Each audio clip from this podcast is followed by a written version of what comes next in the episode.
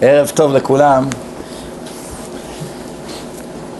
התקרבנו בעוד יומיים, לפני יומיים הייתי כאן בעזרת השם ועכשיו התקרבנו עוד יומיים ליום הדין.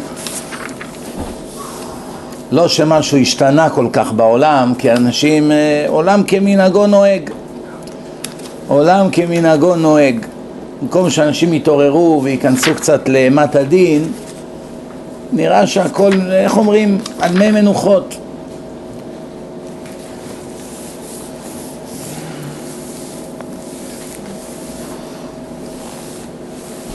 אם בני האדם היו מבינים אפילו אחוז אחד ממה חומרת הדין בשמיים על כל עבירה ועבירה, רק אחוז אחד לא היה אדם כמעט אחד שמוכן לעשות עבירה אפילו פעם אחת בשנה, תודה. פעם אחת בשנה. אם רק אדם היה מבין מה חומרת הדין, מה הראייה? מה הראייה? אני אגיד לכם מה הראייה. אם היום עכשיו אומרים לאדם, יש uh, משחק כדורגל בשבת, אני יודע מה, מכבי נגד ביתר נגיד. אומרים לו, הנה, קח זוג כרטיסים, לך, לך בשבת למשחק. הוא לא אכפת לו, אין לו בעיה לחלל שבת, כן? אם אומרים לו, איך שנותנים לו את הכרטיסים, נחייב אותך מיליון דולר מהכרטיס אשראי על הכרטיסים האלה. מה מיד השתנה? קח את הכרטיסים ועוף לי מהעיניים, לא? כל התאווה שלו למשחק ברגע אחד נעלמה. מה גרם? מחיר. המחיר. זה כל החיים. מי שזכה להבין מה המחיר, נהיה צדיק. ומי שלא, נשאר רשע ומת רשע, ועד היום סובל. זה כל ההבדל, זהו רבותיי, זה מסתכם בדבר אחד. מי שהצליח להבין, למד לעומק קרא רמב"ם, קרא זוהר, קרא ראשית חוכמה, קרא רמח"ל, קרא ארי הקדוש, קרא את כל ספרי המקובלים וראה מה חומרת הדין על כל עבירה קטנה, איך יעשה את העבירה? על מחיר כזה הוא יסכים לעשות כזו עבירה? לא משתלם. כיוון שרוב האנשים בורים ועמי ארצות, מדומיינים שמעולם לא פתחו ספר, אמרתי לכם, יש שלושה סוגי אנשים. יש אנשים שהם שומעים דרשה, חצי מהדרשה הם לא מרוכזים. משחק בטלפון, זה, מסדר, קם, הולך, מביא שתייה. הראש שלו רץ בעבודה, עוד מעט צריך להגיע לפה. זאת אומרת, חצי ממה שהדרשן אומר הוא לא מתרכז ולא מקשיב. ומהחצי שהוא שמע, חצי הוא לא הבין, כן? כי לא תמיד מבינים מה בדיוק העומק של הדברים, אז כבר שלושת רבעי מהדרשה הלכה לו. אז רבע דרשה יש לו. ומהרבע של הדרשה הזאתי, מהרבע הזאתי הוא מסיק מסקנות. אבל הן בדרך כלל לא נכונות. בדרך כלל המסקנות לא נכונות. אז באמת עיקר העניין זה להבין מה חומרת הדין. זה מה שנקרא יראת שמיים. אני כבר הסברתי לכם פעם בעבר, יש שני סוגי יראה, יש יראת הרוממות ויראת העונש. הרמב"ם כותב שיראת העונש זה המדרגה לכאורה הכי נמוכה שיש. זה מתאים לנשים ולילדים. למה נשים? הרי נשים יש להן בינה יתרה, הן יותר חכמות מגברים. אז למה זה מתאים רק לנשים ולילדים? זה לשון הרמב"ם. כי נשים הן לא תלמידות חכמים, הן לא יושבות בישיבה 30-40 שנה וגורסות ספרים, כן? יושבות, מפלפלות, גמרא, תלמוד, שאפשר להגיד לזאתי תלמידה חכמה גדולת הדור. אין כזה דבר. זה נדיר ביותר שהיו כמה כאלה בכל ההיסטוריה. היה לרש"י נכדה כזאת, והיה ברוריה, היו כמה, היו, היו דבורה, היו כמה שהיו משהו מיוחד. זהו, שאר הנשים בעולם, עקרות בית, מגדלות ילדים, צדיקות, קורות תהילים, מתחזקות דרך הרגש, לא דרך איזה חוכמה גדולה שגמרו ש"ס ותלמוד וזוהר, כן? מבינים את זה. אותו דבר ילדים, מה הם הספיקו ללמוד?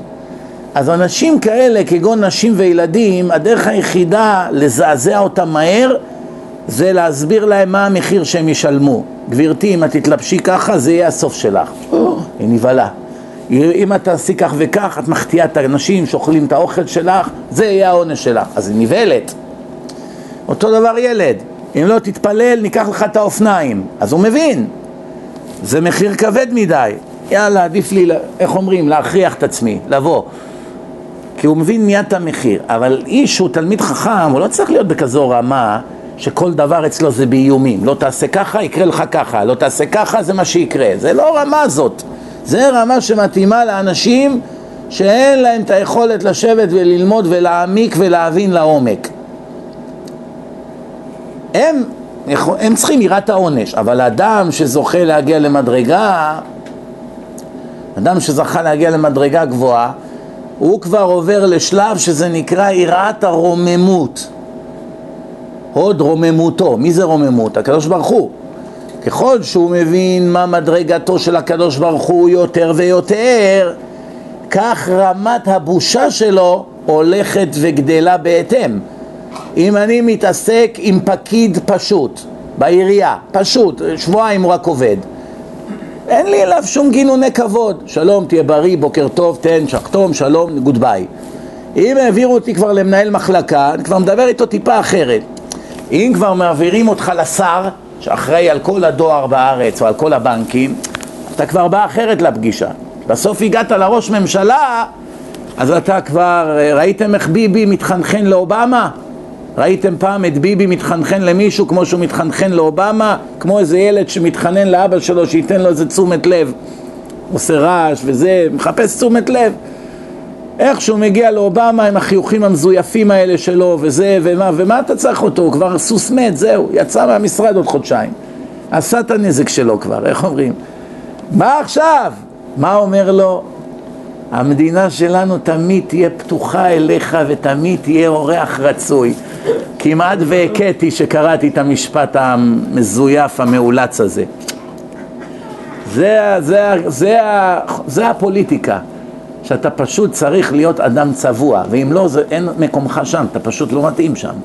היו כמה פוליטיקאים לא צבועים, הם נפלטו מן המערכת. לא, הם לא יודעים להיות שקרנים, לסלף, להתחנחן, זה פשוט לא האופי שלהם. ממילא, בגלל שהם לא כאלה אנשים מזויפים, הם לא יכלו להחזיק מעמד. הם לא הצליחו. אחד מהם זה אה, פייגלין, דוגמה. יש אחד דתי פייגלין. תמיד תקעו לו סכין בגב. כל פעם הוא היה מתקדם, יש לו הרבה בוחרים, פתאום ביבי עושה לו תרגיל, זורק אותו עוד 30 שנה אחורה. היו כמה כאלה, בני בגין, אלה לא יודעים להיות נוכלים, שקרנים, הם ככה מרובעים, ישרים, בגלל זה הם לא יכולים לשחות שם בין הכרישים. זה מקום שאפילו אם באת לשם ישר, יצאת משם נוכל. זה קשה מאוד להישאר שם ישר. תאוות, תככים, מלחמות, נורא ואיום. יש כאלה פוליטיקאים שיש להם צוותות, צוותות לשעת צרה. אמר לי את זה מישהו מהממשלה, דשתי איתו, אמר לי, אתה לא מבין מי זה הבן אדם הזה, בלי להגיד שמות. אומר לי, רק משהו לא מוצא חן בעיניו, הוא עושה כמה טלפונים, יש לו ראש צוות, והראש צוות הזה הוא מקושר, ועיתונאים, ואנשים בעיתונים, בטלוויזיה, ומתחילים לרקום מזימה כדי להוריד את האויב. פתאום איזה בחורה הטרדה מינית. ואף אחד לא מבין מאיפה זה בא פתאום בכזה תזמון. שבועיים לפני הבחירות, או שהוא רצה כבר להיבח... פתאום קצת... זה היה להם שנים הדבר הזה. כבר נותנים לה משכורת תקופה. רק תשתקי עד שנגיד לך. הופ, שולף אותה מהמגירה. ככה זה עובד, זה נורא ואיום, איזה עולם של נוכלות. כל מה שהשם שונא יש שם. אז מי שמבין מה זה רוממות של הקדוש ברוך הוא, בלי עונש בכלל, אפילו לא היה שום עונש על העבירות. עצם זה שהשם אמר שאני מתעב כזה דבר, בן אדם לא היה לו אומץ בחיים לעשות את זה. איך אני יכול? מה, אני מול בורא עולם? אבל אנחנו לצערנו הרב לא זכינו להגיע ליראת הרוממות. וכמו שהחיים העלובים שלנו בעולם הזה נראים, אז כנראה גם לא נגיע. אז מה נשאר לנו ביד? מה? רק יראת העונש, זהו. אין עוד מה. יש היום אנשים שהם ברמה של יראת הרוממות, חוץ מהתלמידי חכמים הגדולים ביותר, שכל החיים שלהם עמלו בתורה, ובאמת הגיעו למדרגות גבוהות. הם, יש להם יראת הרוממות. הנה הרב עובדיה, נתנו לו בטעות, החליפו לו תפילין של רש"י ורבנו תם. מה יש בזה? אז הוא בירך על רבנו תם. לא שהוא עשה עכשיו עבירה, אני יודע, הלך עשה איזה איסור מדאורייתא או משהו, כן? הוא לא, מאיפה לא לדעת? השמש מגיש לו תפילין, הוא מניח שזה רש"י, כמו כל בוקר. פתאום הוא טעה השמש. אז הוא בירך על הרבנו תם. אז מה אחרי זה שהשמש תפס את הטעות, כל היום הוא ישב ובכה. אתם עוד מכירים בן אדם בעולם שהיה כל היום יושב ובוכה על זה שהוא בירך את השם, על זה שהוא מניח תפילין, בגלל שזה ברכה לבטלה? כי על תפילין של רבנו תם לא מברכים, זה מנהג, שמים את זה כחומרה, אין ברכה, כל היום הוא בכה, מהבוקר עד הלילה. אנשים מת להם מישהו, לא בוכים מהבוקר עד הלילה. בוכים שעה, שעתיים ומתחילים להירגע. כל היום השמש העיד מהבוקר עד הערב, הוא כל היום בחדר בכה, לא הפסיק לבכות, בירכתי ברכה לבטלה, בר... למה? זה... אין, אין לו על זה עונש, אין בכלל שאלה שאין על זה עונש, כי יש כלל, אנוס רחמנא פטרי, מי שאנוס, הקדוש ברוך הוא פוטר אותו מן הדין, אדם אין לו יד, הוא לא יכול להניח תפילין, אין לו, יד, אין לו ידיים, נולד בלי ידיים, או שאיבד אותם בתאונה, לא עלינו אז אם הוא לא מניח תפילין, אין, ודאי שאין לו עונש, הוא אנוס, נכון? אחד שסגרו אותו במאסר, הגויים, תפסו אותו, חטפו אותו, שמו אותו בבונקר. אין לו עכשיו תפילין. כל יום שהוא לא מניח, אין לו על זה עונש, פטור. נחשב שהניח, השם רואה שהוא מצטער מזה וזה, נחשב לו שהניח. מקבל שכר מלא על ההנחה. אז מה עכשיו הוא פחד? הוא בירך על תפילין כמו שבן אדם צריך לעשות, עשה את מה שההלכה מחייבת. אחר כך התברר שהשמש טעה. מי שצריך לבכות זה השמש, לא הוא. אבל מה אתם רואים מכאן? כשבן אדם מבין מי זה השם, כל פיקשוש הכי קטן שיש לו בטעות, חלחלה אוחזת אותו, חלחלה. זכיתי להכיר כמה כאלה אנשים בחיים. אין הרבה כאלה בעולם, אבל אני כמה זכיתי להכיר, מקרוב אפילו. לראות את מדרגת היראת שמיים שלהם ולראות את מדרגת הרוממות שלהם. דניאל, is it possible you learn over there? Uh, everyone is staring at you, distract, distract the people. Maybe over there, in a kitchen, you know, if you don't mind. No, no, no, I'm sorry. פשוט I see that you distracts the attention of the people. Okay, so, thank you very much for your understanding. אוקיי, okay, so אנחנו, אנחנו בעזרת השם עכשיו ניכנס קצת לעניין הזה של מה הם העצות של חומרה, של איך אדם מתמודד ביום הדין, איך אדם ייכנס ליום הדין מוכן. כי הרבה אנשים, אפילו שמכירים ביום הדין, מכירים בזה, לא יודעים איך להתכונן ליום הדין, חוץ מלשיר קצת בסליחות, אין שום הבדל בחייהם. הכל כרגיל, עבודה כרגיל, בית כרגיל, הכל כרגיל. לא יודעים מה זה הכנה ליום הדין. אז אנחנו צריכים לדעת בעזרת השם שאחד הדברים הכי חשובים אצל השם שכל עולמו מונהג בהנהגה של מידה כנגד מידה. מה שפגמת, שם אתה נפגע. מה שעשית רע למישהו, שם תקבל רע. מה שגנבת, יגנבו ממך. מה שרצחת, ירצחו אותך. רצחת, עשית הפלה, אתה תחזור ויעשו לך הפלה. כל דבר זה עובד בצורה כזאת. התלוצצת על מישהו, יבוא יום ויתלצצו עליך. כל מה שייחלת להוא, יבוא לך בסוף. קיללת מישהו, זה בא עליך ועל הילדים שלך. הגמרא אומרת, כל הקללות שקילל דוד את יואב, באו על זרעו של דוד. על מי כאן מדברים? על אחד האנשים הכי צדיקים שהיו בהיסטוריה, תקראו תהילים פעם אחת תבינו. דוד המלך, נשמה כזאת, איפה הייתה? נשמה של המשיח, נשמה ש... זה, מדרגות שאין לנו בהן השגה בכלל מי היה דוד המלך. מי היה דוד המלך? זה אי אפשר לעכל, תקראו את המזמורים, הנשמה שלך רועדת, שאתה קורא איזה מילים הוא כותב שם. הוא אומר לקדוש ברוך הוא, אם שאול צודק ואני אשם במשהו, תעזור לו למצוא אותי, לחתוך אותי לחתיכות על הרצפה ולהשפיל אותי עד עפר. אם אני אשם, תעזור לו, כי זה האמת, מה, מה זה משנה מה אני רוצה? מדרגות של אנשים שאנחנו לא מכירים בכלל שזה קיים. רק מי שמבין, אני עשיתי סדרת תהילים, אז הרבה אנשים סוף סוף מבינים את התהילים. עד היום קראו, קראו, קראו, לא הבינו כלום. פתאום עכשיו הם מבינים מה המילים, מה הכוונה, מה העומק שלהם, מה הסוד שבהם, על מה נאמר המזמור, באיזה סיטואציה זה נכתב, זה חשוב מאוד לדעת את זה, זה משנה את כל ההבנה שלך על המזמורים. אז דוד המלך קילל אותו, את הרשע הזה, בהיתר, ואף על פי כן חזר עליו כבומרנג הקללות. מה רואים מכאן? תראו דברים מדהימים, תכף נראה כמה דברים מזעזעים. אז הדבר הראשון, כיוון שהדין הוא הכל מידה כנגד מידה, שומעים?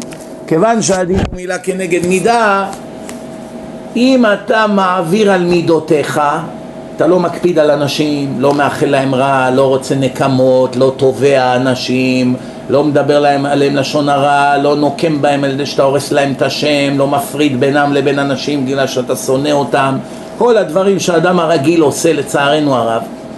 אם אתה מתעלם מדרגה ואומר לא תובע, מה לא תובע? יש לך ניירות, עשו לך ככה, עוול וזה, יש קדוש ברוך הוא בעולם. אני לא אוסר על אף בן אדם, אבל זה אדם רע, אכזר, נכון, מגיע לו בדין, אני לא, אני לא צריך לשפוט אותו, שהשם ידאג לזה.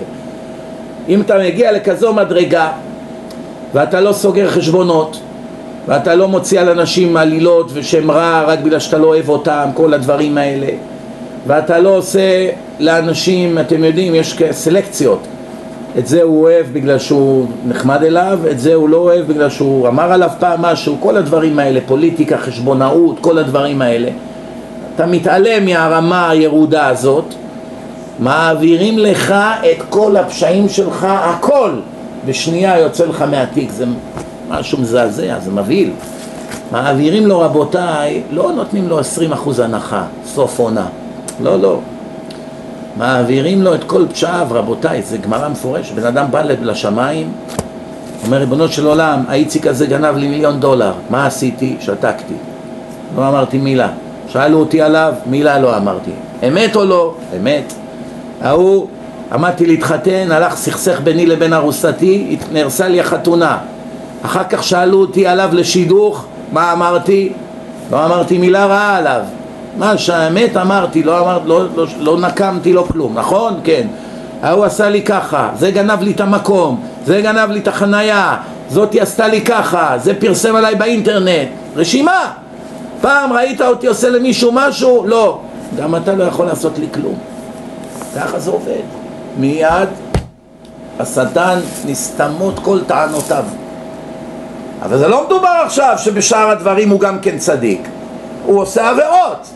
פה הוא ראה דבר שאסור לראות, פה הוא אכל מאכל שהוא לא כל כך כשר, לפעמים פספס תפילות, אני יודע מה, חסר דברים, אבל בדבר הזה הוא העביר על מידותיו. הוא התעלה על עצמו ובטח בהשם ולא עשה שום רע לאף אדם, לא כנקמה, לא נטירה, לא כלום. זה נקרא מעביר על מידותיו. מעביר על מידותיו. מעבירים לו כל פשער. אתם פעם ראיתם פוליטיקאי שמתחרה עם פוליטיקאי אחר על תפקיד והוא בתוך תוכו יודע שהשני יותר טוב ויותר מנוסה ויותר מוכשר שהוא יקום ויגיד רבותיי אל תבחרו בי, תבחרו בו, הוא עדיף עליי. ראיתם פעם כזה דבר? זה רק אצל הרבנים אתם רואים כאלה דברים. וגם כן אצל אחוז קטן מהם. זה לא אצל רוב הרבנים. יש רבנים שהציעו להם תפקידים, ראשי קהילות וכולי והם שמעו שיש איזה חכם בעיר. איך אתם קוראים לי, יש לכם כזה חכם בעיר? רוצים אותך אני לא יכול לכהן כרב בזמן שהחכם הזה גר בשכונה שם. תקראו לו שיהיה הרב. חד וחלק, במו עיניי ראיתי את זה קורה כל הזמן. איך אתם קוראים לי בזמן שהוא שם? או שהוא בא לתת דרשה וראה בקהל איזה מישהו חשוב, הוא לא הסכים, שהוא ידבר, לא אני.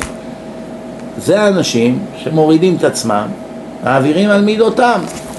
מי שעושה ככה לא ידקדקו עליו בדין מן השמיים כי הסנגור שלו ישתמש בכל המקרים האלה כדי למחוק נגדו את כל האישומים.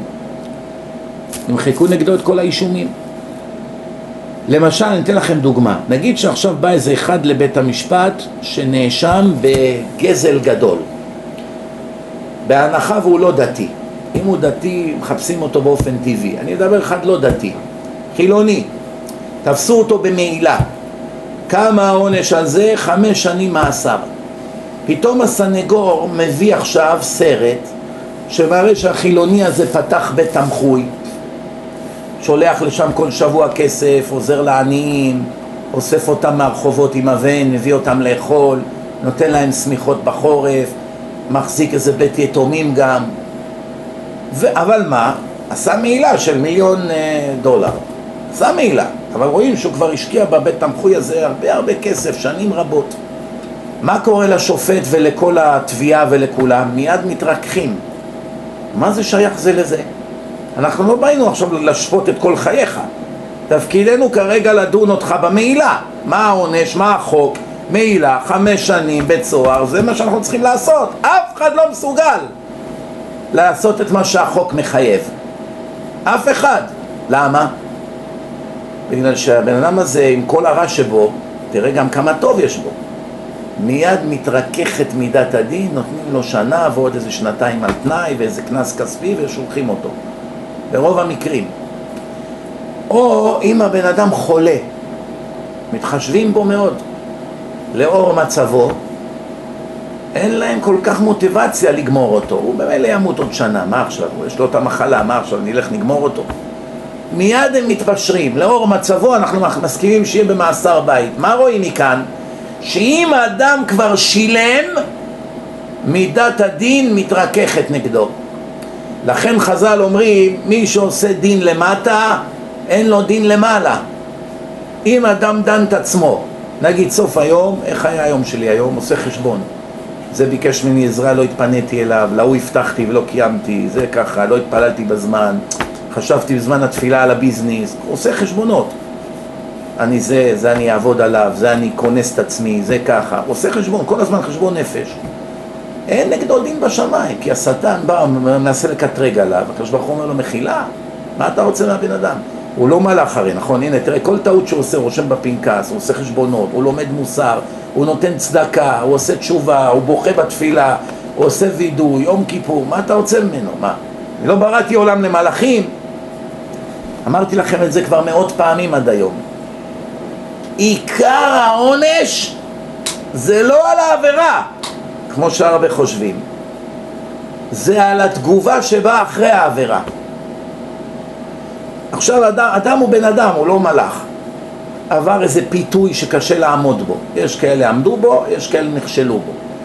לולא הפיתוי, הוא לא היה הולך לעשות את העבירה נגד השם. הוא אוהב את השם, הוא מכבד את השם, הוא רוצה להיות צדיק. שלחו לו משמיים ניסיון קשה, הוא לא עמד בניסיון. עכשיו, כשהוא נכשל בניסיון, המבחן האמיתי מתחיל עכשיו. למשל, אם שהוא נכשל בניסיון, האם צרב לו בלב בזמן העבירה? נגיד עכשיו איזה איציק אחד משנקין, איזה גויה נטפלה אליו. לא עזבה אותו, כל ה... בוא תבוא איתי לפה, אני צריכה עזרה, וזה, פיתתה אותו, נפל בפח. תוך כדי שהוא עושה את העבירה, אבל בלב שלו אומר, יואו, איזה אפס אני, מה אני עושה, יואו, אני חזרתי בתשובה, תראה איזה... איך דרדרתי ככה. אין לו כבר הנאה מהעבירה. גמרא מפורשת, עשה עבירה, הוא מתבייש בה, מוחלים לו. כבר התשובה התחילה תוך כדי העבירה, זה דבר מדהים. תוך כדי שהוא עושה את העבירה, כבר התשובה התחילה. כי עכשיו צריכים את החרטה הזאת ואת הבושה שיש לו. זה כבר התחלה של תשובה, הנה אתה רואה שזה כבר מועיל.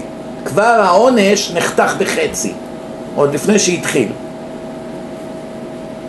ואם הוא ממשיך ועושה וידויים ומקבל על עצמו ונותן עכשיו הרבה צדקה ומגיע יום כיפור, כל היום כיפור הוא בוכה ומתחנן להשם שלא יהיה, או יעמוד עוד פעם בניסיונות ולמה זה קרה לי ואוכל את הלב שלו אז ממילא באיזושהי נקודה העוון נמחק לגמרי והבן אדם הזה הוא נקי לחלוטין ואיפה זה כתוב? הנני נשפט אותך על אומרך לא חטאתי. לא כתוב אני שופט אותך על העבירה. ברור שהשם שופט על העבירות, זה פשוט, זה כתוב במקום אחר, אבל יש פסוק מפורש. הנני, השם מדבר, נשפט אותך, אני שופט אתכם, על מה? על אומרך לא חטאתי. זה שאתה מרגיש שאתה חף מפשע, על זה תקבל את כל העונש. חוצפה, כפוי טובה, חסר רגשות, על זה תקבל את העונש. כי בני אדם, אני יודע שאתם בני אדם, ותאוות יש לבני אדם, ולא כולם חזקים והם נופלים בהם. שאלה איך הם מגיבים אחר כך. הם, הם, אוכל אותם מבפנים, הם מרגישים איזה כישלון, הם רוצים לכפר על זה בכל מחיר, או ששלום עלייך נפשי. אומר, וואו, התגעגעתי לימים האלה, מה חזרתי בתשובה אני? אה, נעשה לו הרגל, נהפך לטבע. זהו, חזר לסורו. על זה, זה כל העונש. על החוצפה שאחר כך באה. עכשיו תשמעו טוב. אז אמרנו, המלצה ראשונה, יעביר על מידותיו. המלצה שנייה, להיכנס ליום הדין, להיזהר מכעס. לא להקפיד, לא להתעצבן, לא להיות חסר סבלנות, לא לריב עם אנשים, שום תנועה של עצבים, של אימפולסיביות. רגוע, במיוחד לא עם האישה ולא עם הילדים ולא עם הקרובים אליך ולא עם ההורים, כל אחד והקרובים שלו, זה הכי הרבה ניסיון. למה אדם מתקיף את אשתו יותר מאישה מהמשרד? הרי הוא אוהב את אשתו יותר מהאישה ההיא, נכון? אם מדברים איתו עכשיו בשיחה על ארבע עיניים, במיוחד שהוא בא לרב, הרבה מהגברים אומרים, כבוד הרב, עשיתי ככה לאשתי, עשיתי ככה לאשתי, אז הרב שואל אותו, נו, תוך כדי מדבר איתו, ואיך היחסים שלך עם אשתך? אני מאוד אוהב אותה, אישה טובה, אני חייב לה את חיי, אני בלעדיה כלום, אתם מכירים את כל הקלישאות האלה? הוא גמר את ההלל עליה. ואז הוא אומר לה, זה, שתוך כזה שהוא מהלל אותה, אני עושה לה ככה, ואני עושה לה ככה, ואני לא בסדר. יש איזה אחד שאני יודע סוד אחד שלו, הוא לא בסדר, עושה משהו מאחורי הגב של אשתו. אני אמרתי לו, למה אתה עושה את זה? יש סיבה שאשתך גרמה שתעשה כזה דבר? הוא אומר, לא, אין, אין אישה כזאת. הוא אומר לי, מה, מה אתה רוצה? אני מתפלל על זה. אני מתפלל על זה. אמרתי לו, יא, איזה, מצאת יופי של תירוץ. אני מתפלל על זה. תתפלל ותעשה. ואז איך משה עכשיו התחיל פתאום להתפלל? מה השם אמר לו? מה תצעק אליי? מה עכשיו אתה מתפלל? עכשיו זה זמן לעשות. לא כל החיים להתפלל, יש זמן לתפילה ויש זמן עכשיו להשתדלות, למעשה, מה זה? בקיצור, אדם צריך להיות זהיר מאוד. למה אדם קל לו לצעוק על ילדיו ועל אשתו? למה? בגלל שמהם הוא לא פוחד מהתגובה שלהם. למה הוא לא צועק על המנהלת בבנק? כי היא לא תאשר לו את ההלוואה, הוא תלוי בה עכשיו. הוא בא לבקש הלוואה, היא מעצבנת אותו. שאלות, עולה לו על העצבים, נותנת לו, טוב, תצא רגע, אני עסוקה עכשיו, תבוא עוד רבע שעה. הוא רותח מעצבים, אבל איך הוא מעמיד פנים, חייך לה, כן גברתי, בסדר, אשוב בעוד 15 דקות. במחילה שהפרעתי ולקחתי מזמנך. למה לאשתו לא מדבר ככה? אשתי היקרה, אני מאוד מתנצל שבאמת לא התפניתי אלייך בזמן וזה, למה זה ככה? כי מה אשתו יכולה לעשות לו, חוץ מלהתלונן לו? זה לא מזיז לו. אבל ההיא, תפטר אותו הבוסית. או הוא צריך איזה משהו, הוא לא יקבל. ממילא הוא מעמיד פנים. אז פתאום הוא מסוגל להתמודד עם הכעסים והעצבים שלו. מילה אחת לא במקום, יפטרו אותו. אבל כל היום מתעללים בו. מילה הוא לא מצייץ. למה? כי הוא מפחד מה... איך אומרים? consequences, מההשלכות. מההשלכות שבדבר. אבל הקרובים אליו, אין לו פחד מהם. ופה זה הניסיון הכי גדול. כי עם אלה השם בוחן אותו יותר מעם אנשים זרים. אם הוא מקפיד, אם הוא כעסן, כתוב מאן דיהיר אפילו על אנשי ביתו הוא בלתי נסבל. אחד שהוא יהיר, גאוותן, יהיר בה', כן? אפילו אנשי ביתו אינו סובלים אותו. לא סובלים אותו. למה? כי הם מכירים אותו הכי טוב. במיוחד אם הוא מעמיד פנים בחוץ, שהוא איזה צדיק גדול. אז הם בכלל לא סובלים אותו. כי אני ראיתי כמה פעמים בנים של עסקנים שבאו אליי, שביקשו שאני אדבר איתם בגלל שהם הידרדרו בדת, ותוך כדי השיחה, אני ברוך השם מהשפת גוף שלהם כבר קלטתי שהם מתעבים את האבא שלהם. איך שהתחלתי, הזכרתי את השם שלו, אבא שלך הוא כזה וזה, ראיתי אותו כבר באי נוחות והצורה שלו, איך הוא התכווץ כבר הבנתי שהוא לא סובל את אבא שלו, אפילו אם הוא לא מעז להגיד, אבא שלי רשע ואני לא סובל אותו, אני מיד הבנתי מהשפת גוף. ואז אני, מכל העניין שראיתי ככה, אז אני נגיד אמרתי לו, שמע, אני מבין שאתה ואבא שלך לא באידיליה ואתם לא וזה, אז הוא פתאום רואה שאני כבר יודע, אז פתאום הוא פותח. ואז הוא אומר, אני לא יכול לסבול אותו, הורג אותי שאנשים מכבדים אותו, כזה בן אדם רע, מה הוא עשה לאימא שלי, ומה הוא עשה לזה, ומה הוא עושה, אנשים לא מכירים באמת מי הוא. מה רואים מכאן? שמי שמכיר אותו, לא רק שהוא לא סובל אותו, כשהוא רואה שאחרים מחזיקים ממנו לצדיק, זה עוד יותר הורג אותו. למה? כי החוסר צדק משווע פה. כתוב בגמרא, מפרסמים את החנפים מפני חילול השם. מה זה חנפים? אנשים רשעים. אם אתה יודע על מישהו שכולם חושבים עליו שהוא צדיק, שהוא רשע, מצווה לפרסם אותו. רש"י שם מסביר, למה, מה? מה, כולם חייבים לדעת שהוא רשע?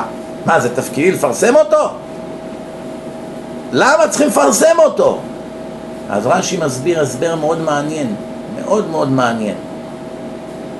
היית חושב שהסיבה שצריכים לפרסם אותו כדי שהוא לא יעשוק אנשים, כדי להזהיר את הציבור, נכון?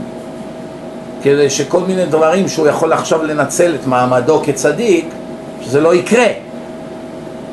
זה לא מה שרש"י אומר. מה רש"י כותב שם? רש"י כותב שכיוון שהאדם הזה הוא באמת רשע ולא צדיק כמו שחושבים, באיזשהו שלב הקדוש ברוך הוא ינחית לו מכה, כגון איזה מחלה קשה, משהו. ומה יקרה בעקבות זה?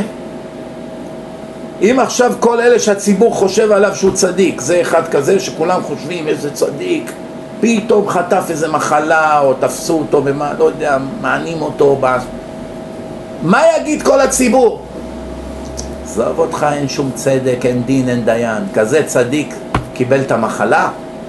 עזוב אותי. נחלשים בדת. למה ירדת מהדרך?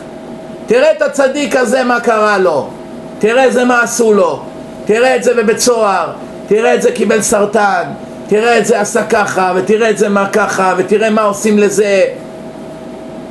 ואז ממילא הוא מסיק מסקנות שבאמת השם הוא לא מקיים את אחד משלושה עשר העיקרים של התורה שכתוב משלם שכר לצדיקים ומעניש לרשעים אי אפשר לסמוך על השם הזה מה, אם אני לא מתקרב לצדיק הזה אחוז והוא ככה גמר אז שלא היה לי להיות צדיק איך אמר הרומאי לרבי עקיבא?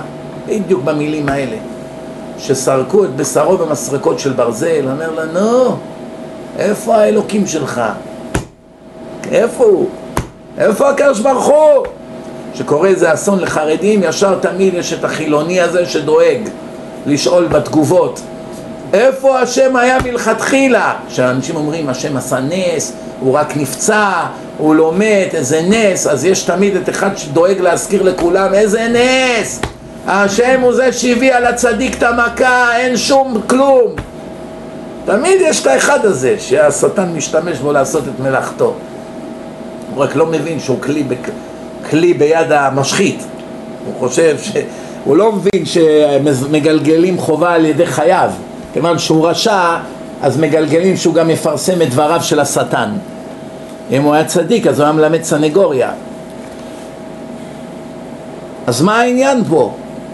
למה צריכים לפרסם אותו? כי אם היית כבר מפרסם אותו לפני שהוא קיבל את המחלה וכבר היו יודעים כולם, זה מזויף שהוא היה מקבל את המחלה לא רק שלא היו הציבור נחלשים בדת אלא כולם היו מתחזקים עוד יותר בראותם שכן יש דין ויש דיין כמובן שהיהודי החכם, התלמיד חכם, הפיקח שמבין מה זה תורה הוא יודע שכל מה שהשם עושה, הכל בצדק כחוט השערה, זה ברור. הבעיה שאנשים הולכים עם הלב, לא עם השכל. ברגע שהם רואים ילד סובל, ישר מתחילים לנבוח. וואו, אה, מה חטא הילד? מה חטא? למדת פעם קבלה קצת, שער הגלגולים, מה זה נשמות, נשמה מתגלגלת בגוף חדש. אתה יודע מי זה היה הילד הזה לפני שנתיים, שלוש? אתה בכלל יודע מי הוא? אם היו מראים לך מי הוא היה, היית עכשיו רוקד שהוא סובל. אם היו מראים לך שהילד הזה זה סדאם חוסיין גם כן היית בוכה עליו אחרי שהרג אלפי אנשים בעינויים היית מבין שהוא מקבל מה שמגיע לו, לא? אז היית אומר, אה, מה רבו מעשיך השם, כולם בחוכמה עשית. השם אל האמת והצדק, כמה גדול השם, נכון? ככה הוא משנה את כל הנאום שלו. נמצא שכל הסיבה שהוא נתן נאום מעוות זה חוסר הבנה בסיסית של ילד בכיתה ג' ילד חרדי בכיתה ג' הוא כבר יודע על גלגולים, במיוחד אם הוא ספרדי. ספרדים מתעסקים הרבה בקבלה. כל ילד יודע את זה, מה? יש ילד היום בארץ בכיתה ג' בישיבה ספרדית שלא יודע על גלגולים? שלא שמע מהרבה שלו שמשה זה גלגול של הבל וקין זה התגלגל ביתרו וכל... גם מלמדים את זה בכיתה א', מה? אבל הטיפש הזה בעיתון, בחיים שלו הוא למד מה זה גלגולים בכלל, הוא יודע מה זה. רואה עכשיו איזה משהו שלא מובן לו, עושה כתבה. מי נתן לך עד טיפש? תעשה כתבה על מזג האוויר, דברים שאתה מבין בהם. מה אתה מדבר על דברים שאתה לא מבין בהם כלום בכלל, מעולם לא פתחת ספר, זה נורא ואיום מה שקורה פה. זה כמו שיעשו אותי עכשיו כתב לאומנות. יראו לי את כל הקשקושים המטופשים האלה, ואני עכשיו אכתוב קשקוש, קשקוש בלבוש. יגידו לי 100 מיליון דולר, פיקאסו. אני יכול להיות כתב לאומנות? לא, כי אני לא מבין באומנות. אני פעם, כשבאתי לאמריקה, התארחתי אצל חבר של אבא שלי. אח של חבר של אבא שלי, הוא אירח אותי שלושה חודשים בהתחלה. שנת 89 זה היה. ספטמבר 89 הגעתי לפה. 27 שנה, כן? בקיצור, היה שם בחדר איפה שישנתי מסגרת מעץ ועליה מתוח בד קנבס כזה רקע כחול כמו שמיים היה ריבוע, משולש וקו כמו בגן ילדים, בשיעורי מלאכה, כשהיינו ילדים גם כן היינו עושים כאלה דברים, אתם יודעים אז אני אומר לו, לבן אדם, מה אתה שמת לנו את התמונה הזאת? כאילו, מה? מסתכל עליי, אומר לי, טיפש מטופש. אתה יודע כמה עולה התמונה הזאת? אמרתי לו, חשבתי בלב שלי, אולי עשרים דולר. אה, בד וקצת מכחול. אומר לי, עשרים ושמונה אלף דולר. אמרתי לו, אני ב-28 אגורות לא הייתי קונה את זה. הוא אומר, טוב, אתה לא מבין. למה? איזה אחד מהוויליג', איזה הומלס, היה מצייר, יום אחד הוא מת, הערך קפץ. עכשיו פתאום נהיה לזה ערך. אני יכול להבין בשטויות האלה? אתם ראיתם את הפסל שקנו ב-100 מיליון דולר, איזה חרדית אחת קנתה אותו? 104 מיליון דולר. אם תראו איך הפסל נראה, בזבל לא תרימו אותו. הוא זרוק בערימת זבל, לא תרים אותו! אין בן אדם אחד בעולם שהיה טורח להרים אותו מערימת זבל. חוץ מכמה שמבינים באומנות. 104 מיליון תבדקו, תכתבו פסל ב-104 מיליון דולר. ואז אתם תראו אם אני צדקתי או לא. כמו שלקחו, אתם מכירים את הפלסטלינה שמדביקים אחד על השני וזה נראה אוסף של טלאים? ככה זה נראה. זה דחליל כזה מגעיל, פרצוף כזה מפחיד. 104 מיליון דולר. כמה ישיבות אפשר היה להכיל באוכל הזה לכמה שנים? כל הישיבות בעולם לא נראה לי מגיע התקציב שלהם ל-100 מיליון דולר בשנה. הדבר השלישי רבותיי, קדושה. אדם חייב להתקדש. איך מתקדשים? יש הרבה דרכים. אחד הדרכים צריך להתאמץ לאהוב את הבריות. לא כל הזמן להיות נרגן, לרדוף שלום, להיות אוהב שלום, רודף שלום. צריך פשוט מאוד להשלים עם כל השונאים. זה לא משימה קלה. אם בן אדם מתחיל להיות עניו ומוחל על כבודו, קל מאוד לעשות שלום. ברגע שהוא מלא בגאווה מאוד קשה, מאוד קשה לעשות בין שני גאוותנים שלום. הדרך היחידה שהם מסכימים לעשות שלום זה רק אם יש לך משהו לאיים עליהם. אם לא, אין סיכוי בכלל, כל אחד חושב שהוא גד. הדבר הרביעי, יש יום ראש השנה יומיים. צריכים לנצל כל דקה בראש השנה. ראש השנה זה לא זמן לפיקניקים, לא לכנרת, לא בתי מלון, לא טיולים, לא שום דבר. זה יום הדין, אדם צריך להיכנס ליום הדין באימה וברטט, אמנם מתלבשים יפה ואוכלים מאכלים יפים וכולי, כמו שהנביא אומר, אכלו לכם משמנים וממתקים וכולי, אבל זה יום הדין, היום הרת עולם, היום יעמיד במשפט כל יצורי עולם. היום הרת, מה זה הרת? הריון של העולם, אדם הראשון נולד, ואז כשהוא עשה תשובה והקדוש ברוך הוא מחל לו, העמיד אותו, העביר אותו בדין, הוא קבע את היום הזה ליום הדין לכל באי עולם. בעקבות המעשה של אדם הראשון, כבר ביום בריאתו. אז ממילא ראש השנה מאוד מאוד מומלץ להתפלל נץ. אל תגיע שמונה, שמונה וחצי לבית הכנסת, חמש תהיה בבית הכנסת. תישן בשעה נורמלית בלילה אחרי הסעודה, חמש בבוקר תבוא כבר למניין של נץ עדיף. פלל בבוקר, זה מעלה גדולה מאוד. להשכים, להיות בין הראשונים, זריזים מקדימים למצוות, וישכם אברהם בבוקר ויחבוש את חמורו, הולך לשחוט את בנו חמש בבוקר, לא חמש בערב. הוא יכל להרוויח עוד 12 שעות עם הבן שלו. השם אמר לי לעשות משהו, חמש בבוקר, אור ראשון הוא כבר בדרך. אז זה חשוב מאוד ביום הדין להתפלל נץ. ערב ראש השנה גם מתפללים נץ. כבר זה ערב חג, אי אפשר אחר כך וידויים וכל זה.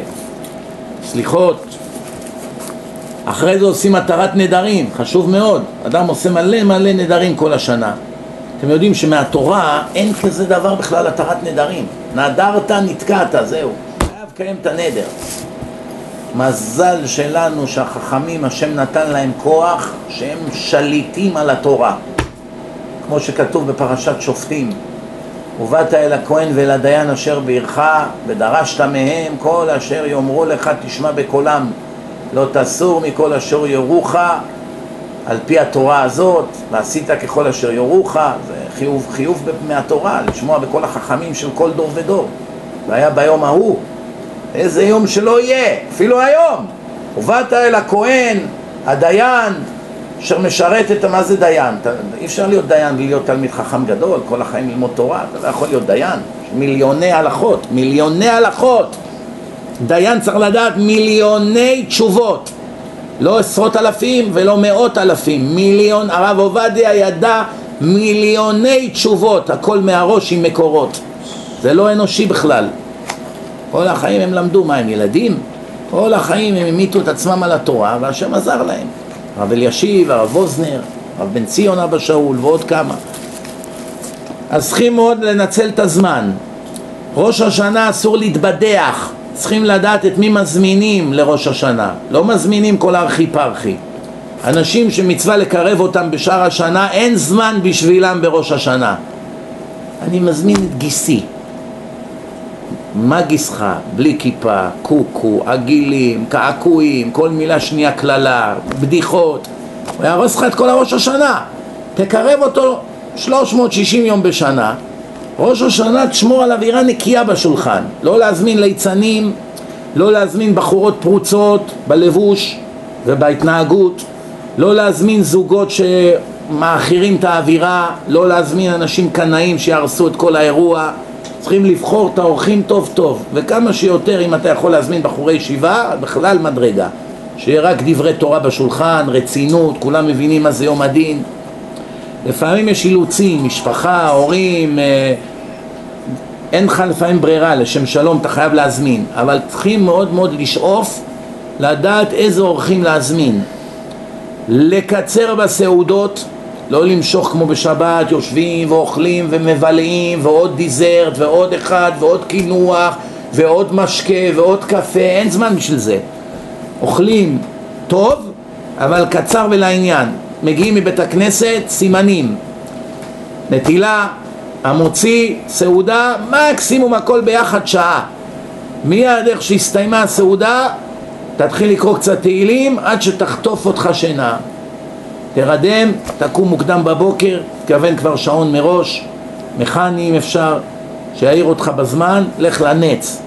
תחזור מהנץ, תאכל מיד ארוחה במהירות, ארוחת חג, תהנה מהארוחה, מצווה זה חג. תקצר אבל, אין זמן שלוש שעות לבזבז, זה יום הדין, כל דקה יקרה, יקרה היא קריטית. כל דקה יכולה להפוך את הקערה על פיה, זה לא צחוק. מיד איך שסיימת את הסעודה, מיד תהילים. עדיף לא לאכול הרבה בשר ודברים שמעייפים כי אתה תירדם באמצע התהילים. קשה מאוד להישאר ערים אם אוכלים ארוחות כבדות. שתדל להתגבר על תאוות האכילה שלך. תאכל, איך אומרים? רק כדי לא להישאר רעב. לא להתפוצץ מתענוגות. תאכל, שתה קצת, מיד. תהילים, אם אפשר שני ספרים לגמור, מעלה גדולה מאוד, בלי לדבר, שום בדיחות, שום ליצנות, שום כלום, רק להתעסק בקדושה, בתפילה, בלימוד, בתהילים, זה היום ראש השנה. הארי הקדוש כותב, בראש השנה מי שישן, ישן מזלו כל השנה. כוונה ביום, הלילה חייבים לישון, צריכים להתפלל בבוקר. מי שהולך לישון ביום, כל המזל שלו ישן בכל ראש השנה. על מה מדובר? על היום הראשון. היום הראשון הוא יותר קריטי מהיום השני. שם דנים בכל העניינים הרוחניים, שזה הכל, כי ממילא גם מזה יוצא הגשמיות. היום השני יותר גשמי על הגוף. גם חשוב, אבל מה חשוב, הנשמה או הגוף? הנשמה היא חשובה יותר. לכן ביום הראשון אסור לבזבז דקה, צריכים לשבת ולקרוא תהילים ולהתפלל. בסעודות תלמד משניות מסכת ראש השנה. כל סעודה פרק. תקרא לאורחים כמה משניות בסעודה. שלושה שאכלו בשולחן ולא אמרו דברי תורה, כאילו אכלו מזבחי מתים, כמו שאוכלים גופות של מתים, לא עלינו. כי ההסבה לסעודה בלי להגיד דבר תורה זאת אומרת, אני לא בן אדם, אני בהמה. באתי לאכול כמו בהמה, בהמה באה לאכול, לא מעניין אותה רוחניות. איך אומרים? תן את הלחם ואת הקציצות. זה בהמה, אבל אדם שהוא קצת במדרגה יותר, אמנם אני חייב לאכול, אמנם השם עשה שיהיה לי תאווה גם לאוכל, אבל מה? לפחות אני אכניס תורה, להראות להשם, הנשמה לא פחות חשוב מהתאוות של הגוף, לא?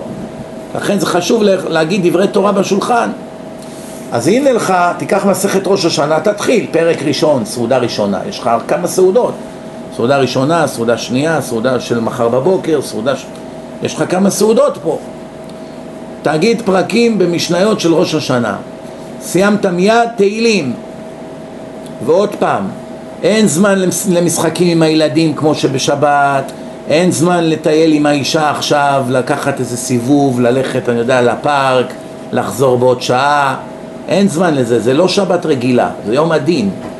גם האישה אסור לה לבזבז דקה, דקה אסור לה לבזבז. מיד היא חייבת תהילים ותפילות בדמעות. דבר נוסף, צריכים להיזהר לא לשבת בבטלה בראש השנה. לא עושה עבירות, לא מתבדח, סתם יושב חושב על התקופה שהוא היה בצבא. מעניין מה עם הרס"ר שלי רפי. איפה הוא עכשיו אמור להיות ככה וזה. סתם חושב על דברים. מעניין מה יהיה השבוע בעבודה. יפטרו את ההוא, לא יפטרו. סתם חושב על עניינים של האבדה. ראש יום הדין, עכשיו אתה חושב על כאלה דברים? איך ייתכן כזה דבר?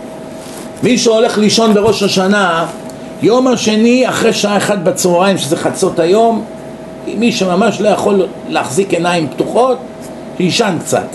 לא יבזבז את כל החמש שעות, ילך לישון. חצי שעה, שעה, ינמנם, יגיד לאשתו, תעירי אותי, אני לא יכול להחזיק את העיניים פתוחות, אני אשן שעה, אני מיד אסתער על התהילים.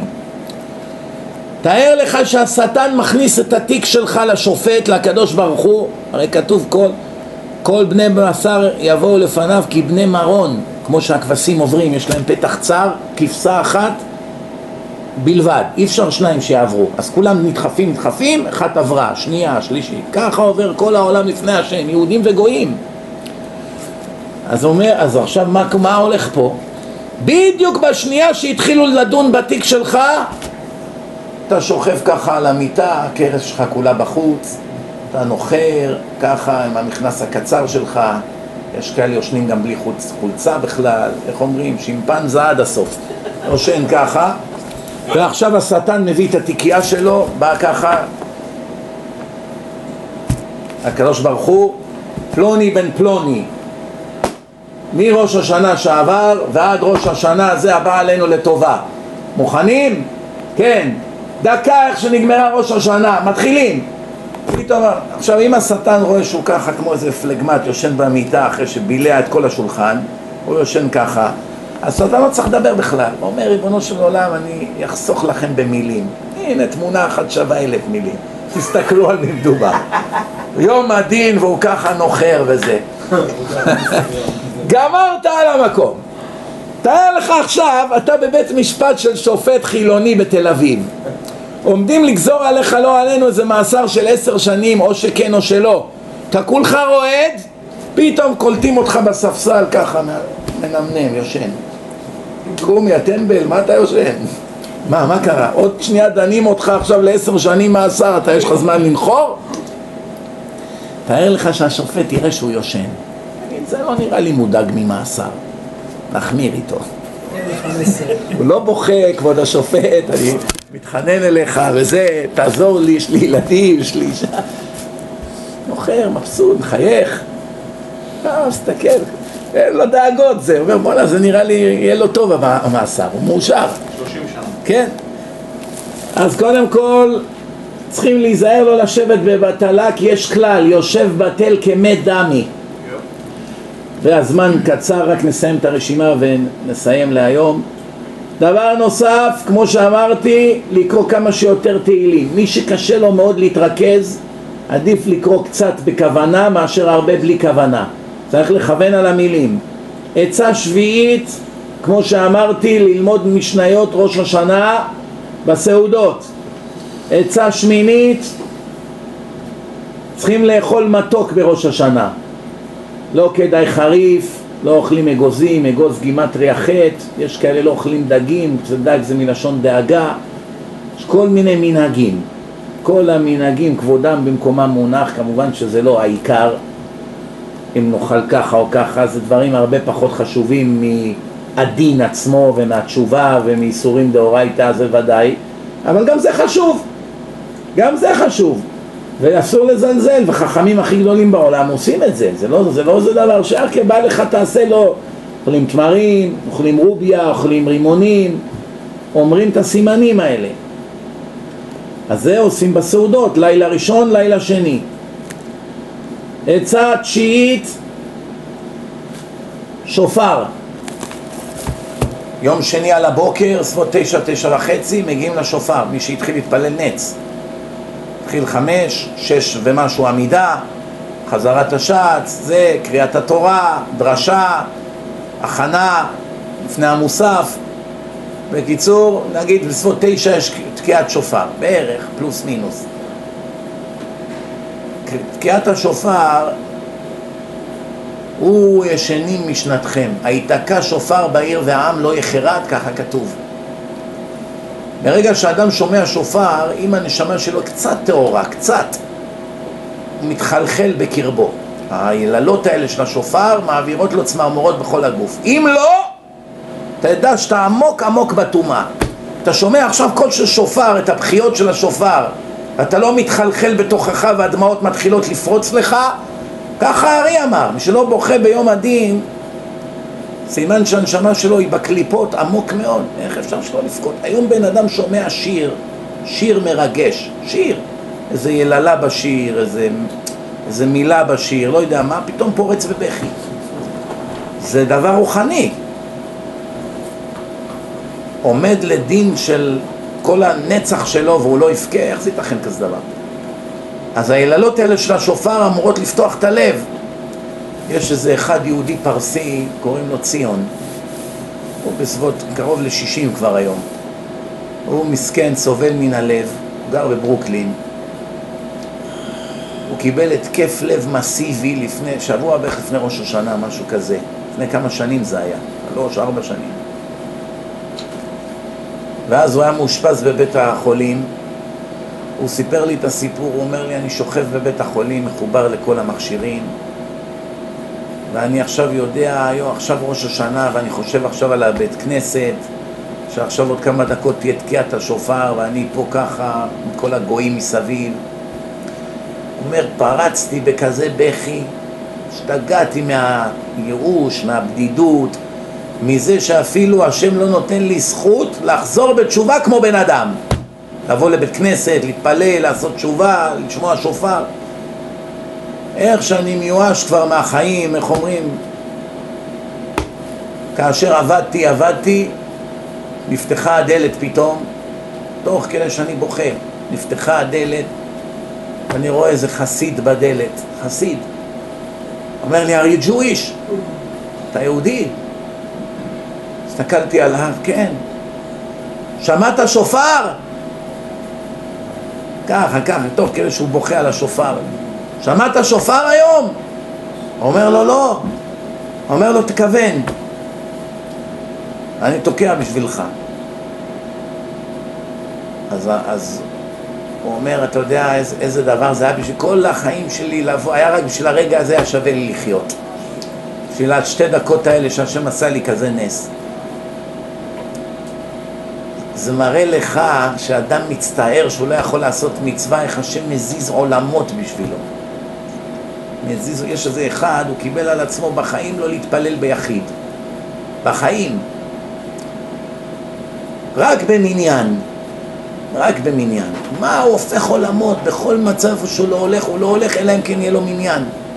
יום אחד הוא בא לכותל והיה סופת שלגים.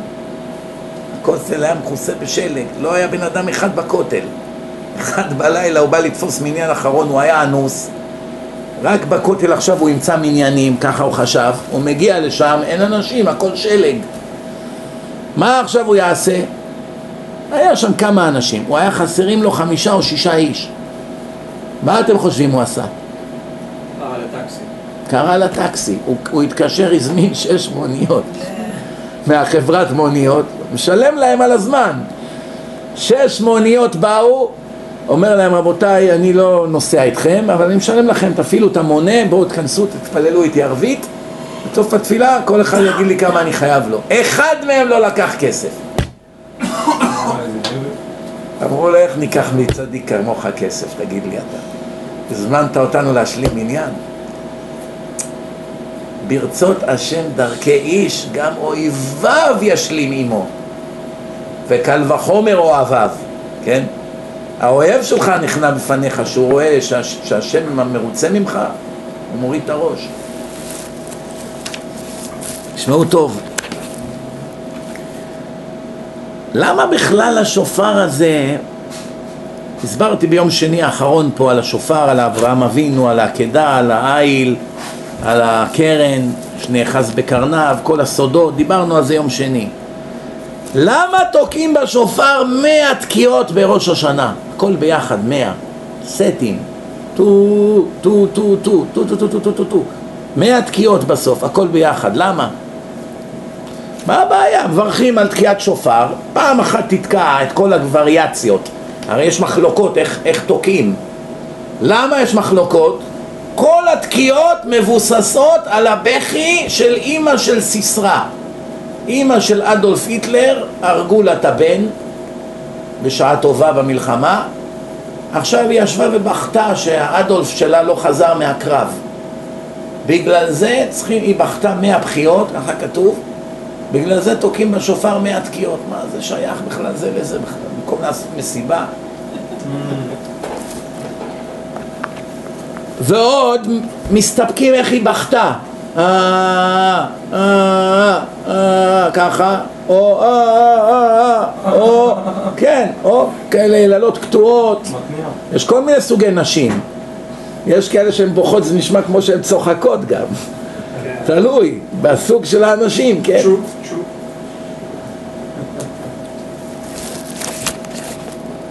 אז פעם אחת יתקעו ויצאנו לידי חובה, לא? תקעו גם ככה, כן? תרועה, תקיעה, שברים, נגמר. מה צריך עוד? זהו, עשינו את כל ה... יצאנו לידי חובה, באמת מהתורה יוצאים לידי חובה. זהו, שמעת פעם אחת טו, טו, טו, נגמר הסיפור. כל השברים, יצאת לידי חובה. אבל יש גם את רבנן בתמונה, תקנו לך מאה, ויש בזה סודות גדולים, זה לא, לא סתם. תגידו לי, אני אשאל אתכם שאלה.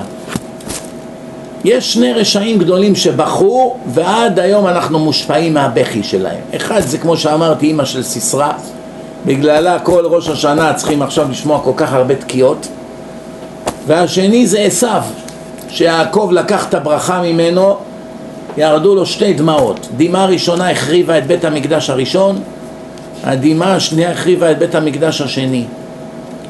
ובגלל שעשו בכה וזעק זעקה מרה, מי הציל אותנו מחורבן בגלל הזעקה שלו? מרדכי היהודי, ויזעק זעקה מרה, שהוא שמע שרוצים להוציא את כל עם ישראל להורג, הזעקה של מרדכי צמצמה, ביטלה את הזעקה של עשיו. מי אכפת לו בכלל מעשיו? זה אבא של היטלר, זה אבא של המן, רשע מרושע, אנס, רוצח, שחקן, נוכל, תכנן לרצוח את יעקב אבינו, רק רע יצא ממנו בעולם, שיבכה עד מחר! מה אכפת לנו ממנו? שיבכה, מה? אם אני אראה איזה חמאסניק רוצח בוחן, צריך לבכות עליו? הרי כתוב מפורש, כל המרחם על אכזרים, סופו להתאכזר לצדיקים.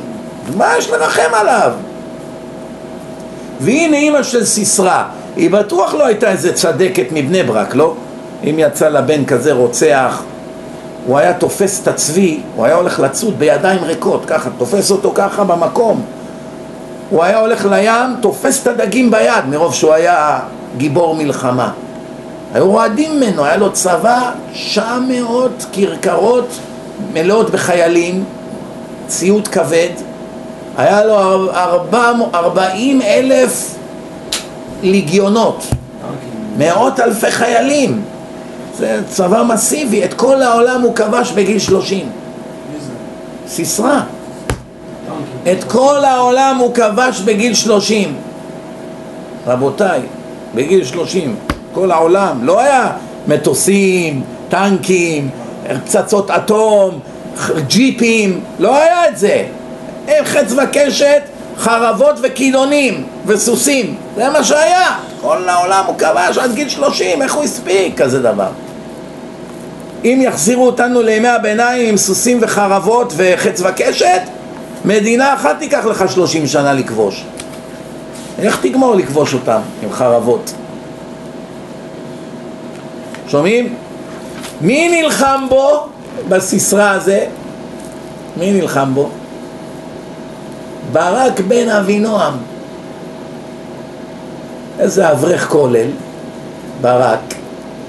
כמה חיילים היה לו? נתנו לו תפקיד, מה הם יודעים? אנחנו היהודים יודעים מה זה צבא? רק היום נהיינו כמו הגויים. אבל אז ידענו מה להילחם כמו הגויים?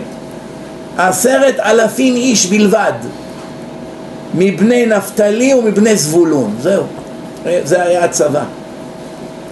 ומי היה הרמטכ"ל או הרמטכ"לית, I should say?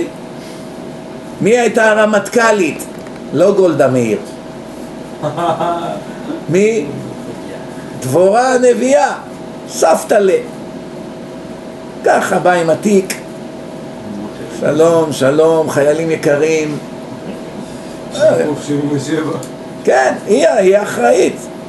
איך אומרים, הביאו את הרב, ברק בן אבינועם בא עם הפאות שלו, הזקה, הוא עכשיו אחראי על החיילים. והחיילים מי אלה? זה אברך, זה תלמיד ישיבה. מה היו? היו מתאמנים בקומנדו? עשרת אלפים איש, שומעים? אם זו הייתה מלחמה בדרך הטבע, אפשר היה לנצח אותם? תוך שעה היו משמידים את כולנו. כל צבא סיסרא נפל לחרב לפני, לפניהם. השם שחט אותם את כולם. סיסרא, מי הרג אותו?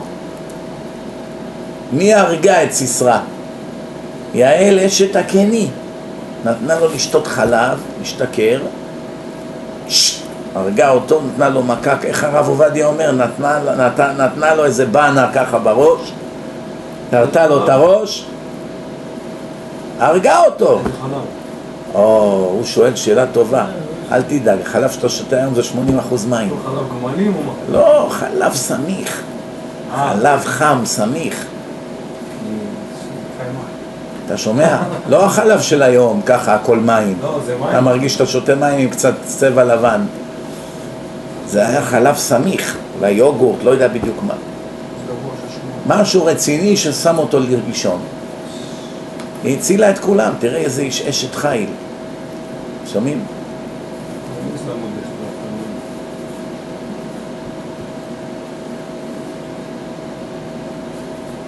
יוצא מכאן רבותיי שהקדוש ברוך הוא אפילו על הרשעים הכי גדולים מתחשב בבכי שלהם.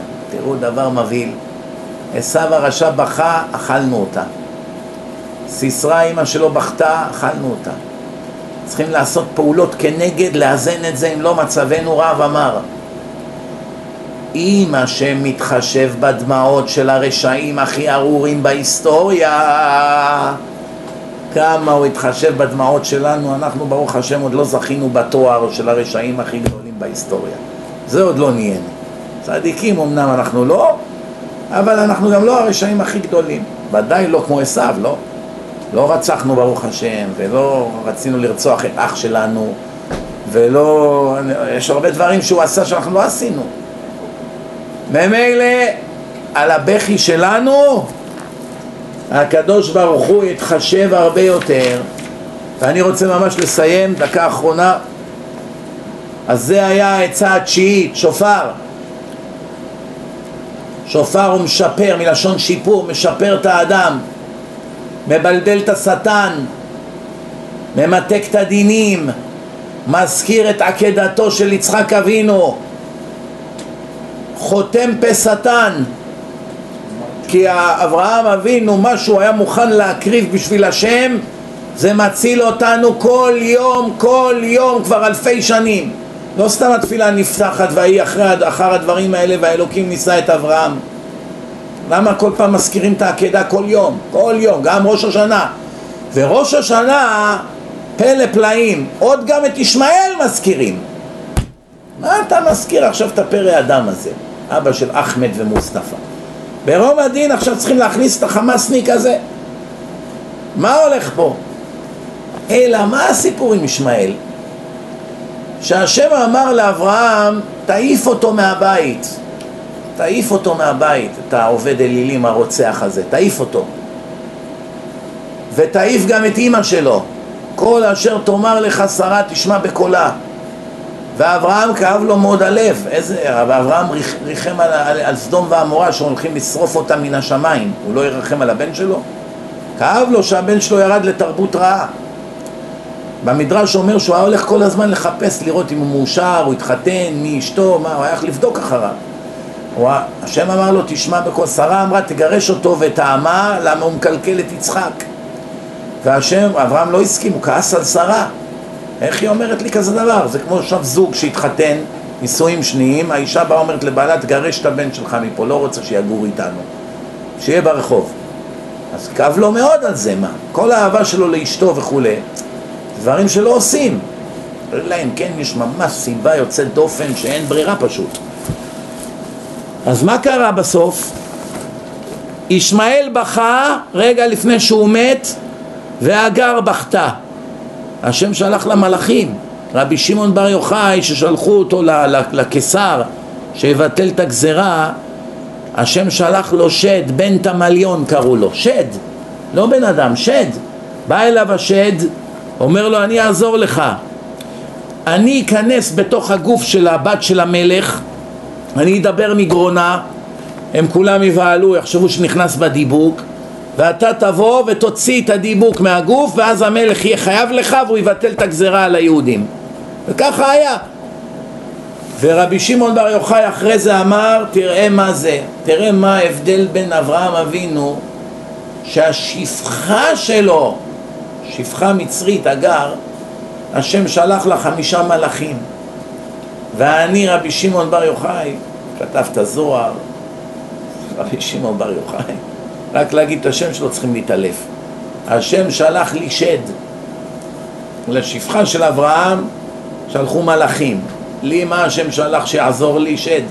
דרך אגב, מהסיפור הזה המזרחניקים, מה שנקרא דתי-לאומיים, כיפות סרוגות בארץ, מהגמרא הזאת הם מביאים ראייה שמה שהם עשו בקום המדינה זה על פי דין. הרי מה סאטמר כל כך כועסים עליהם? סאטמר אומרים להם, אתם דתיים, נכון? איך התחברתם לקומוניסטים, לציונים, המחללי שבת, אוכלי שפנים ונבלות ביד אחת כדי להקים את המדינה? הרי הם אמרו לכם במפורש שהתוכנית שלהם היה להעביר את כל היהודים על דתם שלא יהיה כאן לא שבת ולא כשרות ולא ישיבות הם לא רצו דת באו עם הבלוריות שלהם מרוסיה, מפולין, שירים של רוסים לא רוצים שום דת, לא רוצים דתיים בכלל אז איך אתם, המיעוט הדתי הזה שהייתם פה איך אתם שיתפתם פעולה ועד היום אתם מחזיקים מהצבא שלהם כאילו זה הקדוש ברוך הוא מה הם עונים? הם אומרים, תגיד, למה אתם אומרים שמרשעים לא יכול לבוא טובה, נכון? למה השם משתמש בשט כדי להציל את עם ישראל? מה, הוא לא יכול להציל את עם ישראל על ידי איזה צדיק גדול? היה צריך להשתמש על, על ידי אחד כזה כדי להציל? רואים שיש יוצא מן הכלל. ועוד ראיה יש להם שהיה מח, מחנה שעומדים להתקיף אותו והשם שלח ארבעה מצורעים והמצורעים הזהירו אותם והם ניצלו ומצורעים זה אנשים רשעים שדיברו לשון הרע שזרקו אותם מהמחנה לבידוד הסתלקו מפה, לא רוצים שתעמדו לידינו זה לא אנשים כשרים. אז דווקא אותם השם שלח שיצילו את כל המחנה. רואים בתנ"ך ראיות שאפילו לפעמים השם מביא את הישועה דווקא על ידי אדם רשע. על ידי אדם רשע. לכן הם חברו להרצל אף על פי שהוא כתב ביומן שלו שהתוכנית שלו לנצר את כל עם ישראל לנצרות.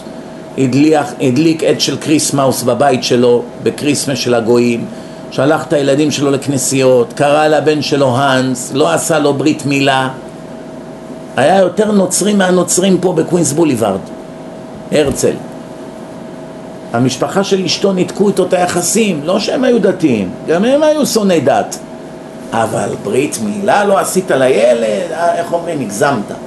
שולח אותם לכנסיות, שילמדו נצרות. אנחנו אומנם שונאי דת, אבל שונאים גם את הנצרות. מה העדפת את הנצרות על היהדות? זה היה הטענה שלהם נגדו. לא אכפת להם שהוא שונא דת, הם בעצמם חילונים. אוסטרים וכל הדברים האלה. אבל נצרות? מה יש בזה? בקיצור, הבן שלו אנס כמובן התחתן עם גויה והתאבד בסוף. קפץ מאיזה גשר, התאבד. זה הסוף של הראל. אז מביאים לך דתיים לאומיים, ראיות, שהנה לפעמים מתחברים לרשעים, כי במיוחד שיש לנו את אותה מטרה. יש עוד הרבה דוגמאות בתנ"ך, שהתחברו עם עמים אחרים שהם לא צדיקים, כדי, נגד אויב משותף. כמובן שלא אנחנו באים לשפוט מי צודק יותר, מי צודק פחות, זה דברים של שמיים.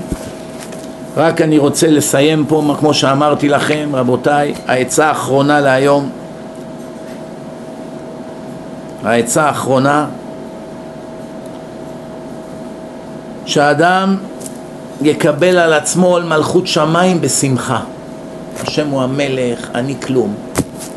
עבד לא מערער על הגזרות של המלך, הוא לא שואל שאלות, כן אדוני, כן אדוני, כן אדוני, כן אדוני.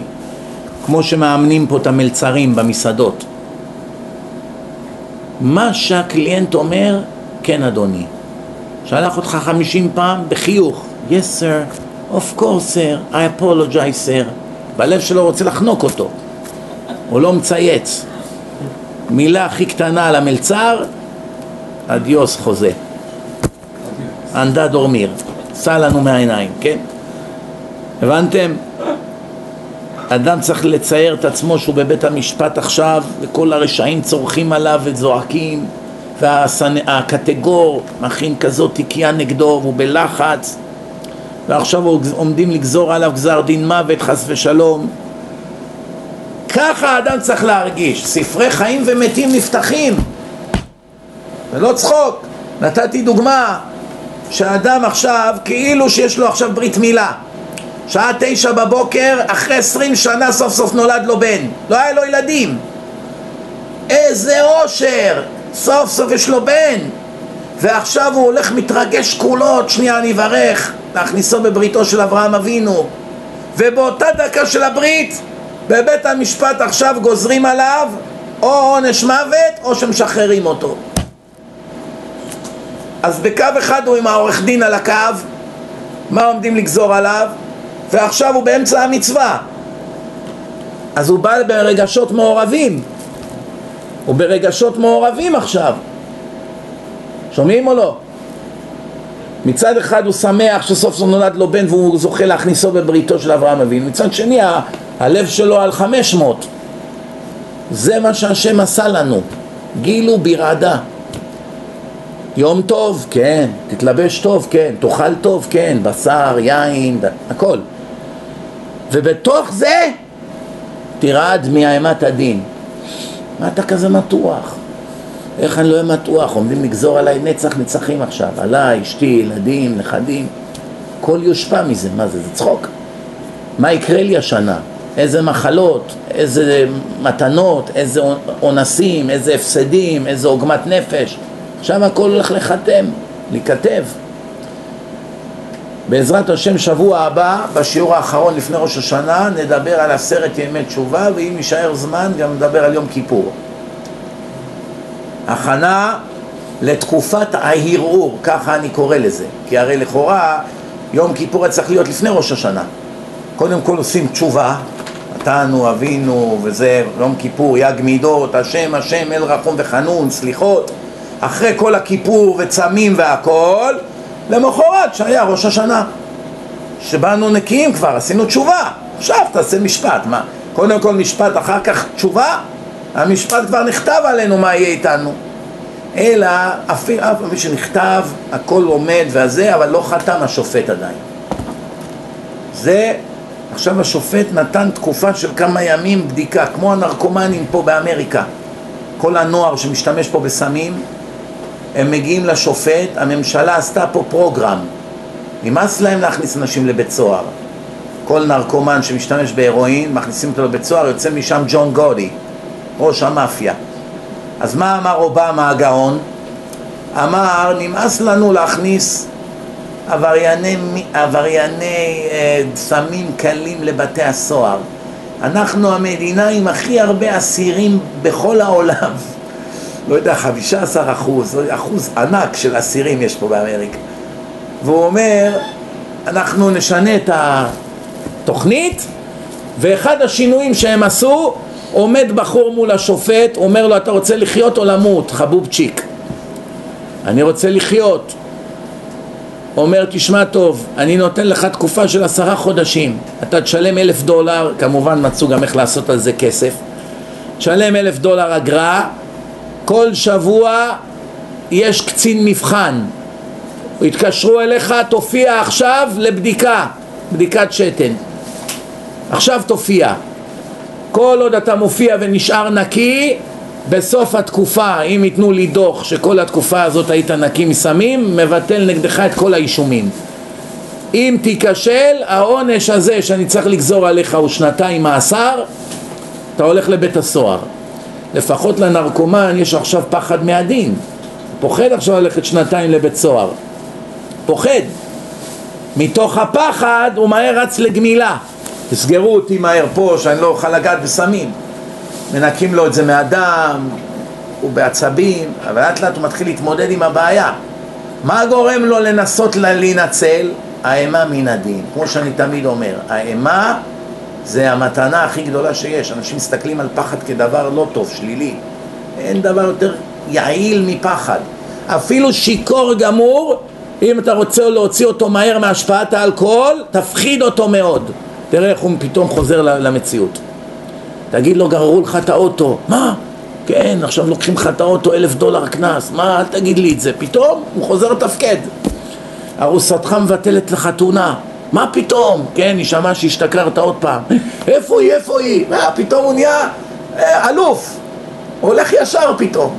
רגע היה ככה. הפחד, יש בזה מה? הגמרא אומרת, הפחד מפיג את השכרות. זאת אומרת, רואים שהפחד יש לו תגובה מיידית על האדם, מכרעת. יש דברים, לוקח חודש. אתה אומר, איך הווייז? שוטר לפניך. איך ששומעים את זה? חמשת אלפים ברקסים בשנייה. שוטר לפניך. אם אומרים שלט שמגביל את המהירות למאה קמ"ש לפניך, מישהו ילחץ ברקס? אבל זה החוק, מי אכפת לו מהחוק? כולם אכפת להם מהעונש. רק זה מזיז את האנשים, כן? ברגע שבן אדם יודע ש-he can get away with that, איך אומרים, הוא יכול לצאת בלי פגע, לא מזיז לו. ברגע שאומר לו הבוס, עוד איחור אחד, אל תבוא בכלל. תודיע לי שאתה לא מגיע ואתה מפוטר. אז גמרנו, נגמרו המשחקים. כל עוד אפשר היה traffic, אשתי, התינוקת בכתה כל הלילה, מכירים את הסיפורים האלה. אבל עכשיו זה הדין. בעזרת השם נראה אתכם ביום שני הקרוב, בסביבות עשר וחצי, בין עשר וחצי לאחד עשרה.